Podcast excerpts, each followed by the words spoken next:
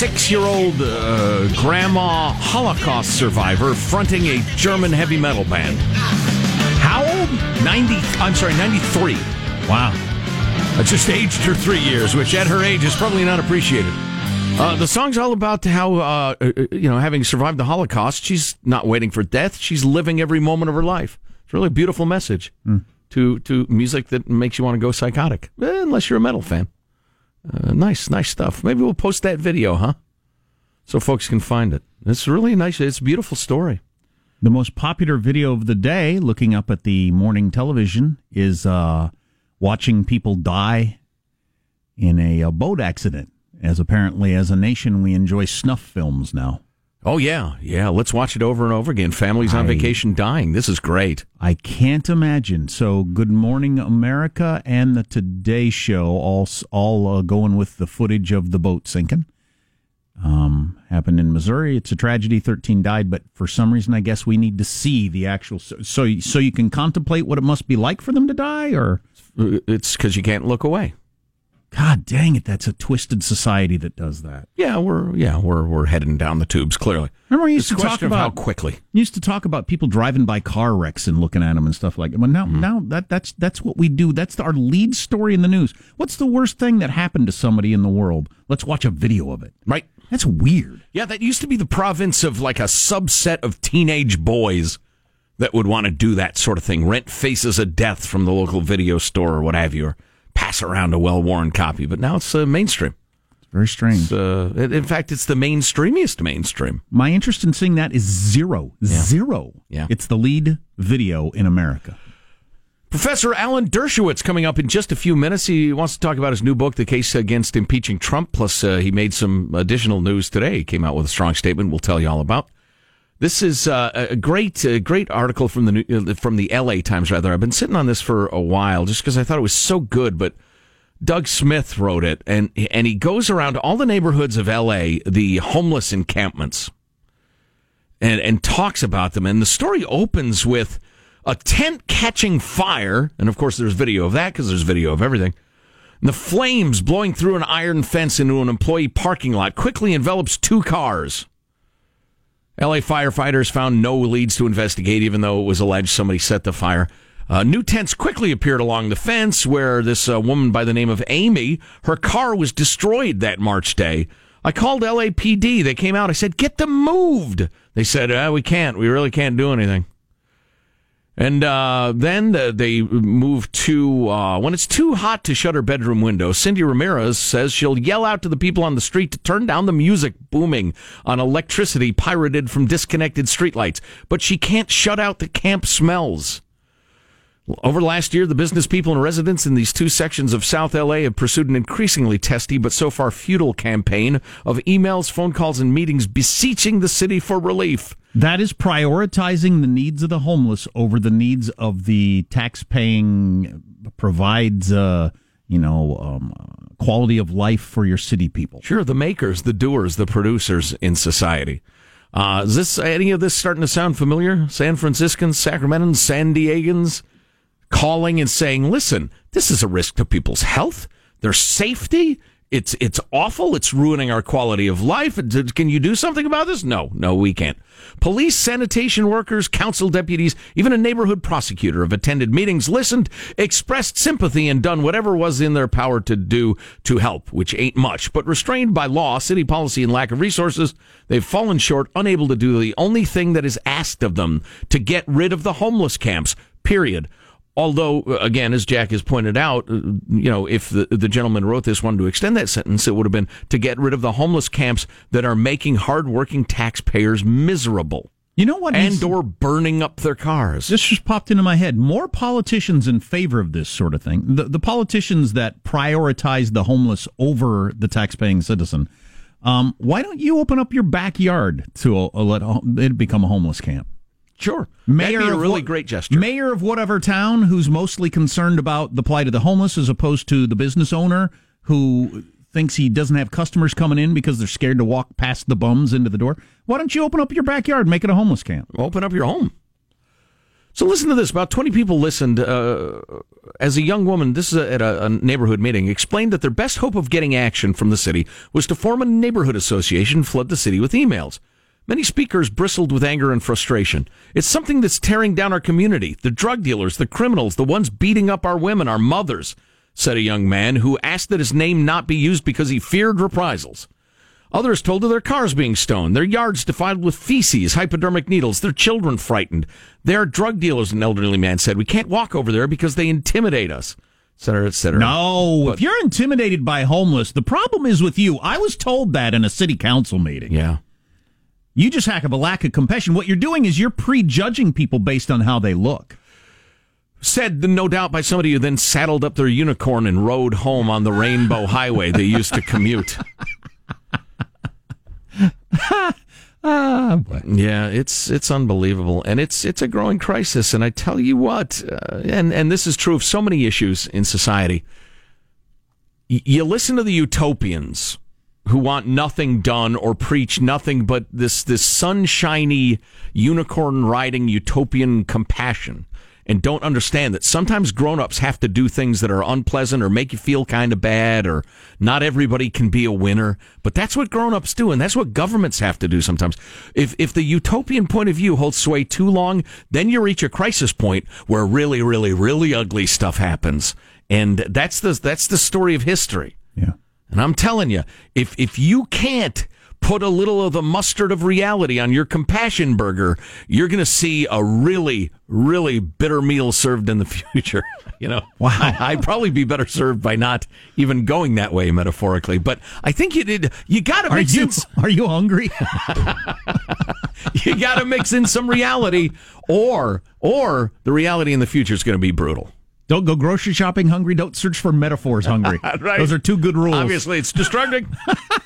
Alan Dershowitz coming up. Uh, man, he gets a lot of attention because he's a well-known backer of Democrat Democrat Party ideals, Harvard professor, yet he's been coming to Trump's aid a number of times in the last year or so. He's got a book out called The Case Against Impeaching Trump, and he made news today. Uh, we'll talk about that with the professor on the way next on the Armstrong and Getty Show. Armstrong and Getty. The conscience of the, of, nation. Of the nation.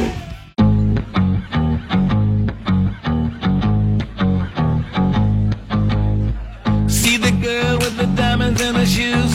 She walks around like she's got nothing to lose. Just see the go-getter. She's everybody's type. She's a queen of the city, but she don't believe the hype. She's got her own elevation. Holy motivation. So I wrote some letters on big goals. I got faith. Howdy. That's Stevie Wonder. I like oh, really? That tune. Yeah. Um, from a cartoon. I was going to say, it's got the sunshiny, uh, upbeat uh, feel of a kid's movie yeah, track. Movie. That's what Sing. It is. The Sing. Movie Sing. Which is, right, my yeah. kids like that movie. Yeah.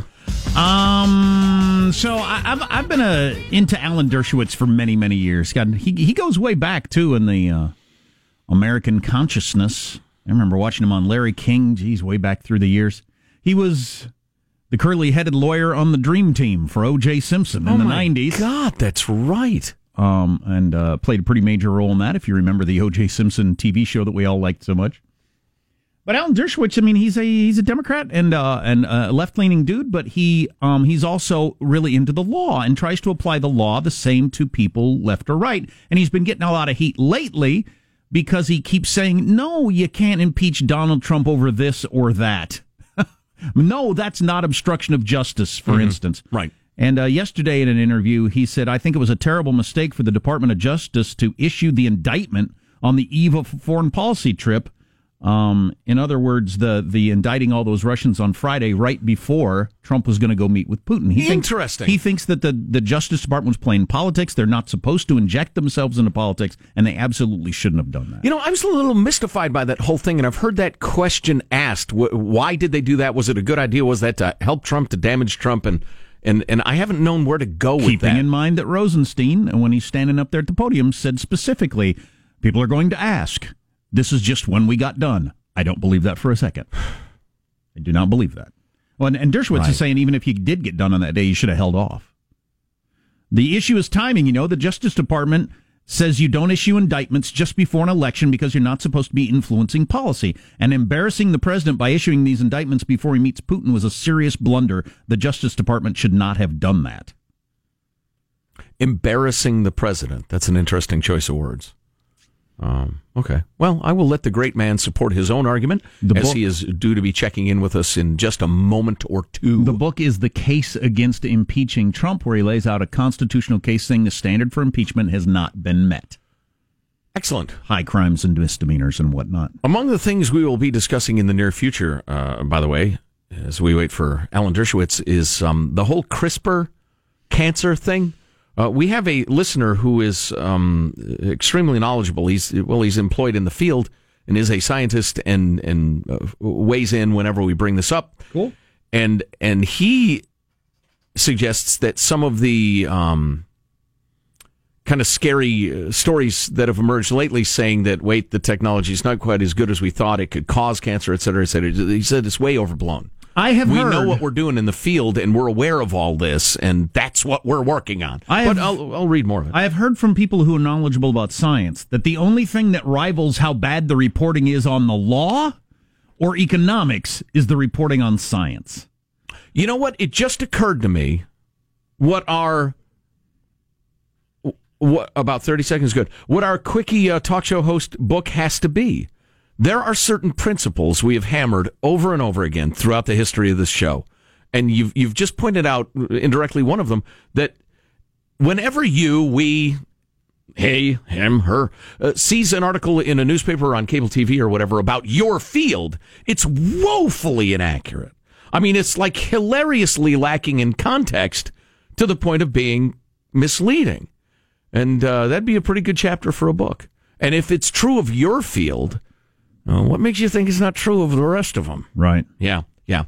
And on that note, speaking of truth-telling, it's a great pleasure to welcome back to the Armstrong and Getty Show Alan Dershowitz, lawyer, Harvard Law professor, uh, author, commentator, et cetera. Mister Dershowitz, how are you, sir? I'm doing great. How are you? Thank you. It's good to talk. So before we get into the case against impeaching Trump, h- how much does it bother you that you are an anomaly in that you are willing to uh, just apply what you see as the truth of the law regardless of party? In other words, you don't put a partisan slant on things. That really, I try very hard to do that every single day. Obviously, you do too, but I think we're, uh, you know, we're we're like unicorns. It's very hard to do that, but you know, I don't think we're unicorns. Uh, my book, The Case Against Impeaching Trump, has become a New York Times bestseller, which means people are reading it. People, I think, want to hear all sides of the issue. I think a lot of academics and university professors don't. They want, they know the truth, and they want to shut down debate. They want to have safe spaces and trigger warnings. But I think the average American wants to hear all sides of an issue, and they're able to do it. And, you know, that's why I just recommend read the book. It's one hundred fifty pages. If you disagree with it, fine. But, you know, maybe I'll persuade you. Maybe you'll persuade me. But here on Martha's Vineyard, people are saying, no, no, no, we don't, we don't even want to hear what you have to say because it might benefit Trump. And anything that benefits Trump is something we don't want to hear. We don't even want to allow it to be heard. That's the attitude here on Martha's Vineyard among some people. Well, given the uh, vagueness of the Constitution in terms of what is an impeachable offense, uh, give us the, uh, the the long and short of your theory. Well, I don't think it's that vague. It says, you know, we rejected the notion of uh, maladministration as grounds for impeachment and instead required that there be conviction by the Senate, two-thirds, of a crime, either treason, bribery, or other high crimes and misdemeanors. Those are all crimes. And so I think you have to prove that a president actively engaged in a crime before you can impeach him. You can't impeach him because you disagree with what he said at a press conference in Helsinki, Uh, which I disagree with. You can't do it because you don't like his policies on the border or separating families. You have to find a crime. And that's where I disagree with many of my uh, colleagues. And I think I lay out the argument very carefully. And the crime has to be a high crime, not a low crime. So I think Clinton was not properly impeached, uh, Bill Clinton, because his crime was a low crime. Uh, it's interesting that Hamilton, in his own life, Hamilton was one of the drafters, and he wrote the Federalist paper about impeachment. He himself committed a low crime. He paid extortion to prevent an adulterous affair from being made public, but he didn't use public funds. He issued a statement to that effect, admitting it.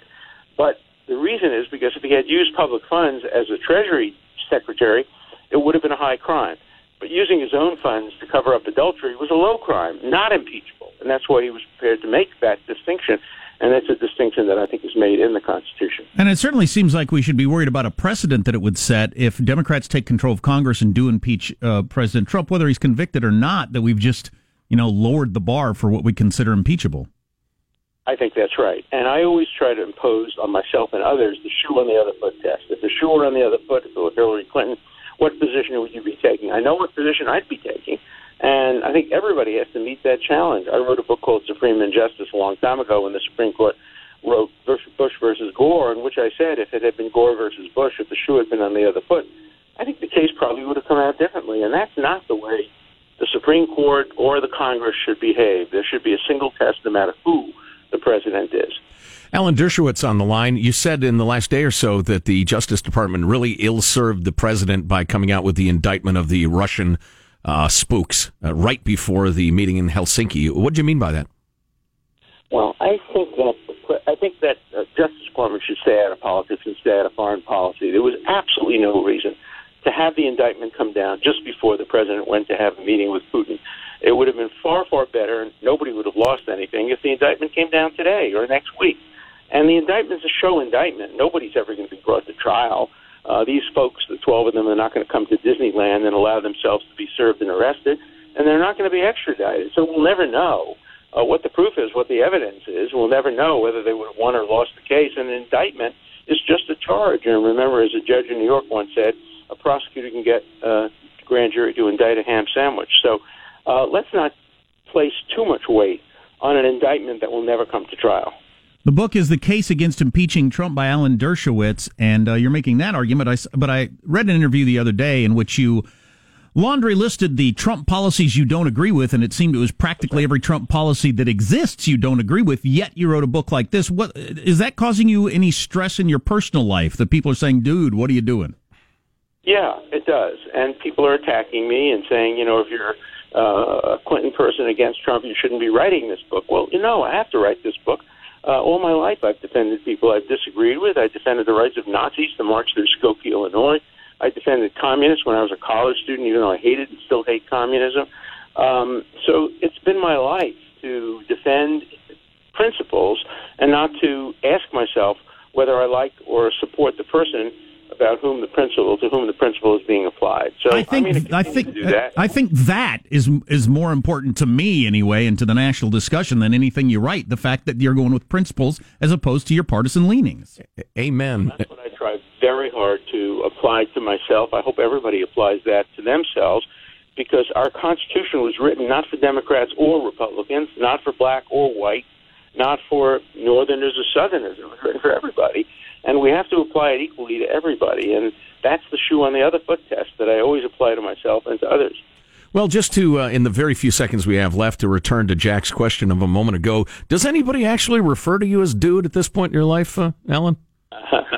yeah. yeah. They call me the Dersh. the Dersh. oh. oh, man. Alan Dershowitz, lawyer and Harvard Law professor. We know you're pressed for time, uh, but we appreciate the conversation very much. Hope we can do it again. The book, The Case Against Impeaching Trump, it's a it's a good, solid helping of, of truth uh, without uh, and principle without worrying about partisanship. Great to talk. Thank you. Thank you so much. The shoe is on the other foot test. That sure. is what you have to do. Absolutely. God dang it. I think he I think I think the reason it's a best-selling book, though, is a bunch of people who really like Donald Trump and wouldn't apply this same principle to Hillary. Right. Are buying the book. Politics is a silly business and ugly. Marshall's News is next on the Armstrong and Getty Show.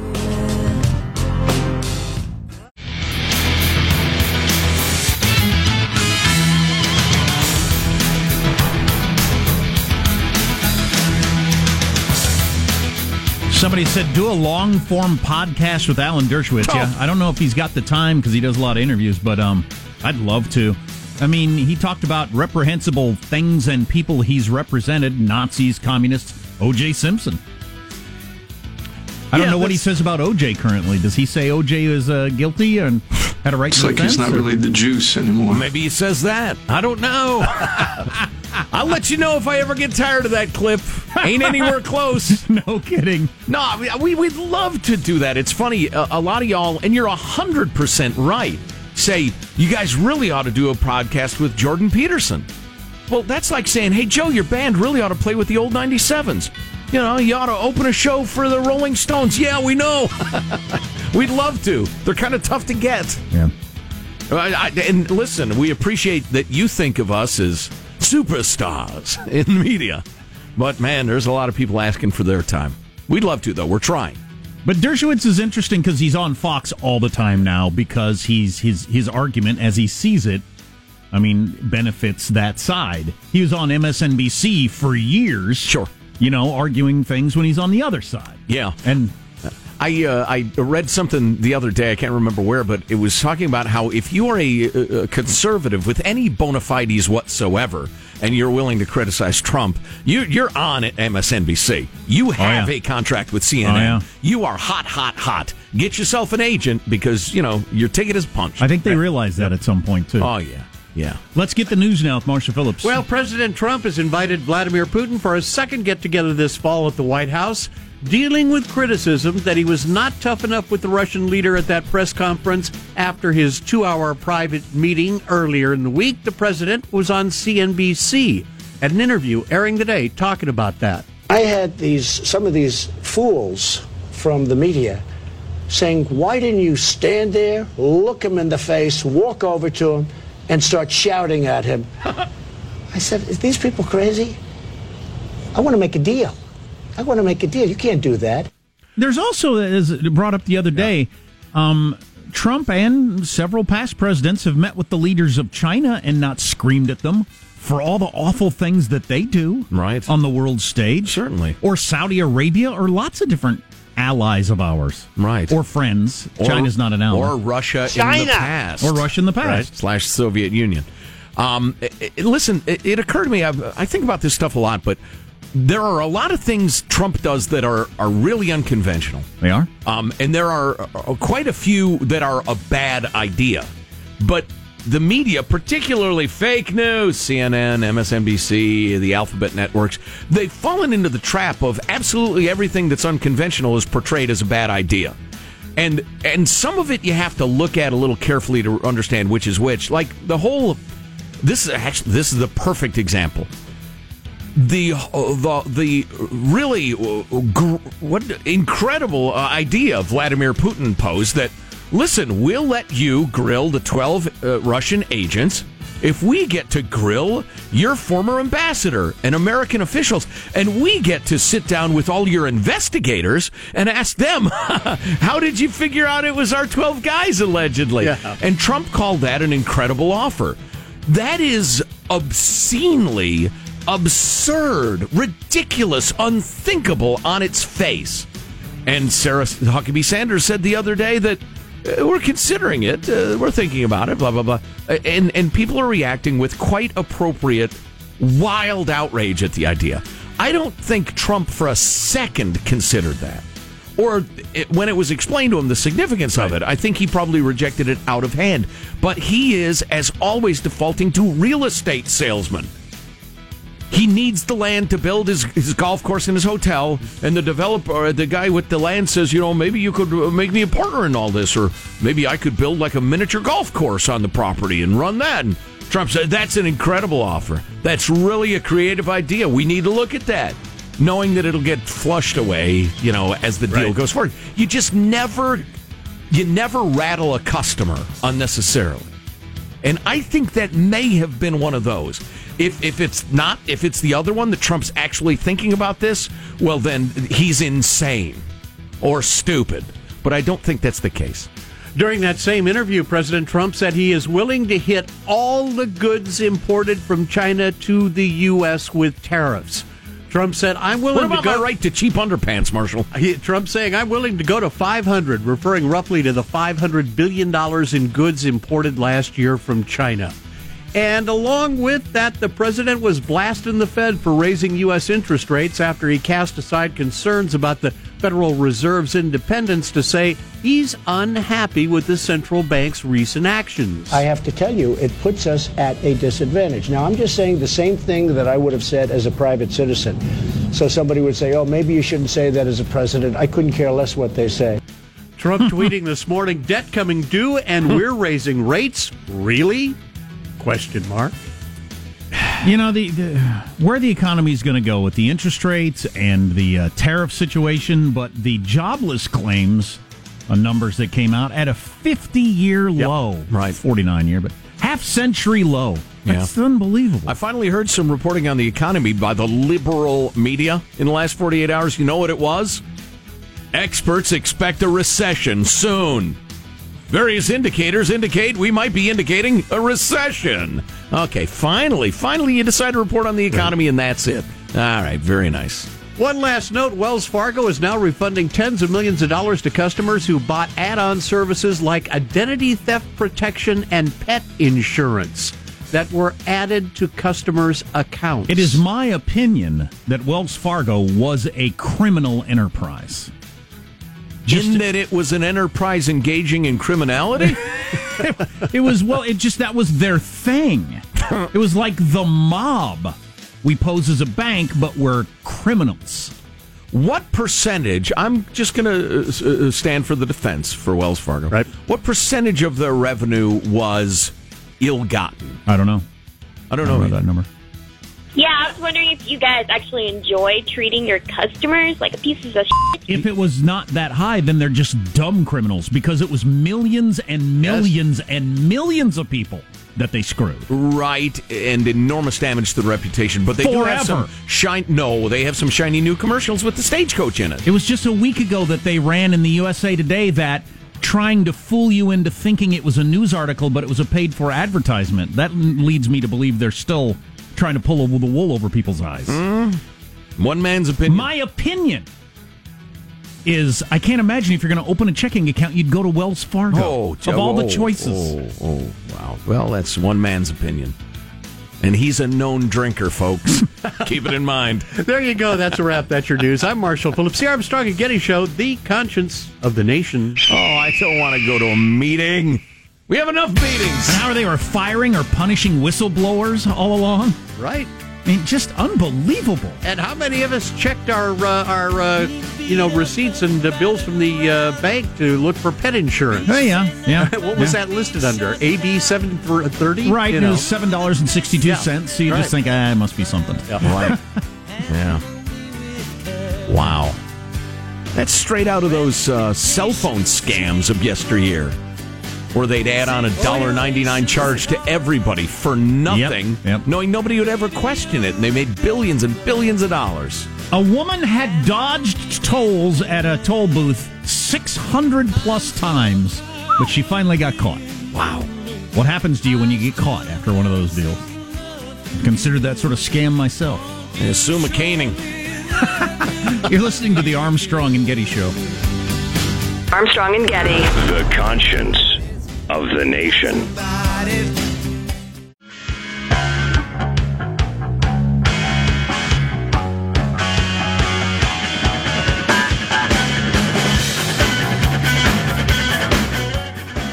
The Armstrong and Getty Show. Did you just point at me? Yes! Listen, clearly you don't watch the show, so you don't know that I don't suffer from that. What I suffer from is the inability to figure out how to fix this. That's my issue. But one of the things that you talk about a lot, and I'm curious about it, is the deep state. How long has the deep state been there, and who's running it? Well, the, the, I want to answer your question because you gave, I you had an, ask oh, you a question. You had I, your I, opening statement, which was how horrible it is that Donald Trump no, is talking no, no, about all you, of these I'm people. Sorry, you know baby, what that's I think what you is horrible? You said, Ruby, you know you what's said horrible? That when it was it's okay. Be oh my God, you're killing me! You're killing so me! You, know you got to stop it for a second. I need a breath. I need a breath. I don't know how people watch The View because I know that happens a lot on The View. Oh. That that that sound right there, that the, screeching. The fact that it was only two people is refreshing. Usually it's three or more. Who's Whoopi Goldberg arguing with? That's Judge Jeanine Pirro, uh, Fox News stalwart. Got a weekend show. And she's got a book or something? Probably. I don't know. And she's arguing Doesn't with everybody... Whoopi. She's arguing with Whoopi about Trump. I don't know if we even need more details than that. Do we?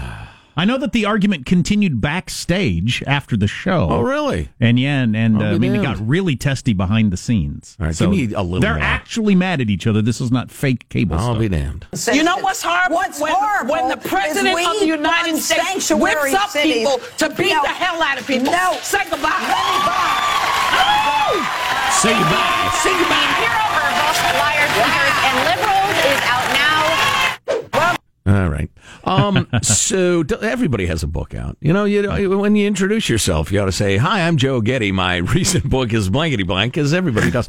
Uh, so why don't we? So, uh, or, uh, you know, what's funny is I saw the headline, uh, came to me via one of my many news sources. I get emails, alerts, and it said, "Things get heated on The View." And, and my immediate reaction was, honest to God, what conservative was on there? Hmm. Yeah. yeah. That's what you do. Because that's what happens. You go on there, you try to express a different point of view than those half-wit clucking hens, and uh, mm, and, that's and dismissive. Things, quote-unquote, it was intended to be. it, it, things, quote-unquote, get heated. They all sounded the same to me. I just heard two hens clucking. Yeah. Right. Ah, who'd you rather be today, you or the founder of Papa John's? He's having a rough go of it. Yeah, I, he, he comes off as a dope, although he kind of got screwed. The story, and it's so underreported. God, the press is terrible in this country. They're on. This is Joe supporting the N-word. No, if you want no, to, uh... there you go. Well, you ought to get a job with the mainstream media. You'd fit right in. You son of a bitch. So this guy's on some sort of uh, conference call with lawyers. The purpose of the call is to avoid any public relations scandal over anything racial. And they're doing role playing. And during this role playing, he gets into it a little too much. Or, and then he, then he brings up the Colonel Sanders thing. He, and it's not clear whether he was like portraying something that might happen or actually expressing what he thought. But several people on the call were made uncomfortable, so it became a story. But then he, he doubles down, and, and Colonel Sanders' family is saying he never used the N-word. He was a good man, blah, blah, blah. And so I, I just... Regardless of that, everybody's got to catch on to the fact that, and I think this is dumb, we should not have a collection of sounds that is Lord Voldemort. Right. But we do. Right. You cannot use the N-word in any context, no matter how academic or role-playing or whatever you are, without losing your job. You just can't. Right. You just can't. It's, well, it's beyond childlike. It's incredibly unwise. But it would seem the founder... Especially if simultaneous with this bizarre Voldemort-esque reality, the word was around all the time in popular culture.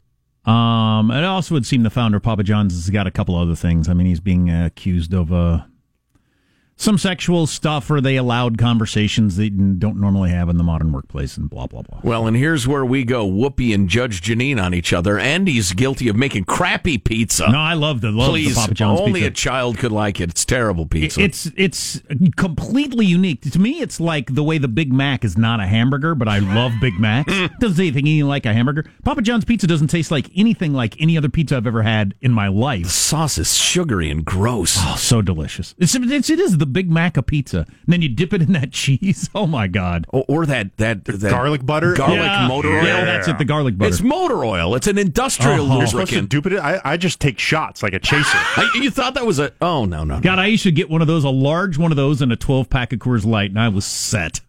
Yeah, that'll give you a kick the next day. Yeah, it will. It oh, will. Please. Clear, clear off your calendar for Saturday morning. I'll tell you what. If I'm going to be your... working from the second stall this morning, if you hear me. How many cats do you have in your city, U S A? oh, I'm sorry. What? How many cats do you have in your city, U S A? Nobody knows how many cats they have in any of their cities. Feral cats have become a problem all across America, partially because of these, to me, ridiculous... No, I have more so- on feral humans coming up, too, but go on. To me, the ridiculous uh, uh, neuter and release programs that we've come up with all across the country, a lot of, you know, a lot of animal loving people think it's a good idea, but it's leading to Well, all kinds of other animals are getting killed, and then, you know, there's the dangers of feral cats and cats and all that sort of stuff. Killing usually, birds, et cetera, yeah, yeah. And lizards and... spreading disease. Let's uh, but so let's in, label this uh, section of the podcast, Jack wants to machine gun stray cats. Well, that's probably not a terrible idea. I wouldn't use a machine gun. Okay, no, he was he was joking. He was it a shotgun? A R fifteen. I think when you collect up feral cats, you might as well put them down because there are gazillions of them. Yes, and there, there are. are plenty of nice like cats that are that are domesticated, and you know people have been petting them and stuff like that. There's millions more of those than we have a, families for. So the idea that you're going to take a wild cat that has had no um, uh, care its entire life and neuter it and release it is just.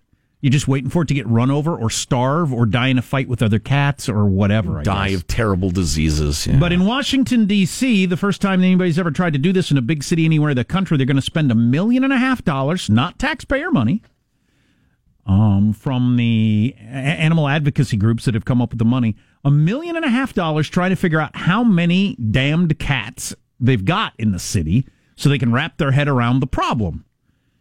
And because um, currently nobody has the slightest idea. As many s- as sixty camera traps with infrared sensors will be set up around Washington, D C. I don't know how you're going to count the cats even with that, though. Oh, is that the gray one with the white tip on its tail? I think I saw that one earlier. Or should I count that one again? I mean, come on now. How are you going to tell by having a camera? Is that the black one with white on its chest? No, yeah, I think I saw no. that yesterday. I think we counted that one already.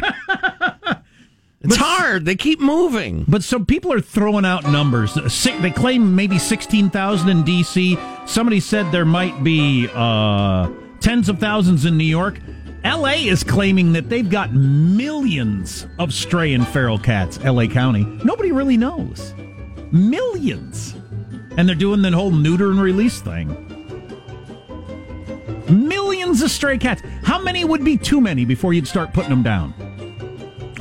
Can you make a nice coat out of cat fur? I wouldn't. Well, I'm just thinking of usefulness. I'm trying to come up with a win-win solution here. Mm. You're listening to the Armstrong and Getty Show.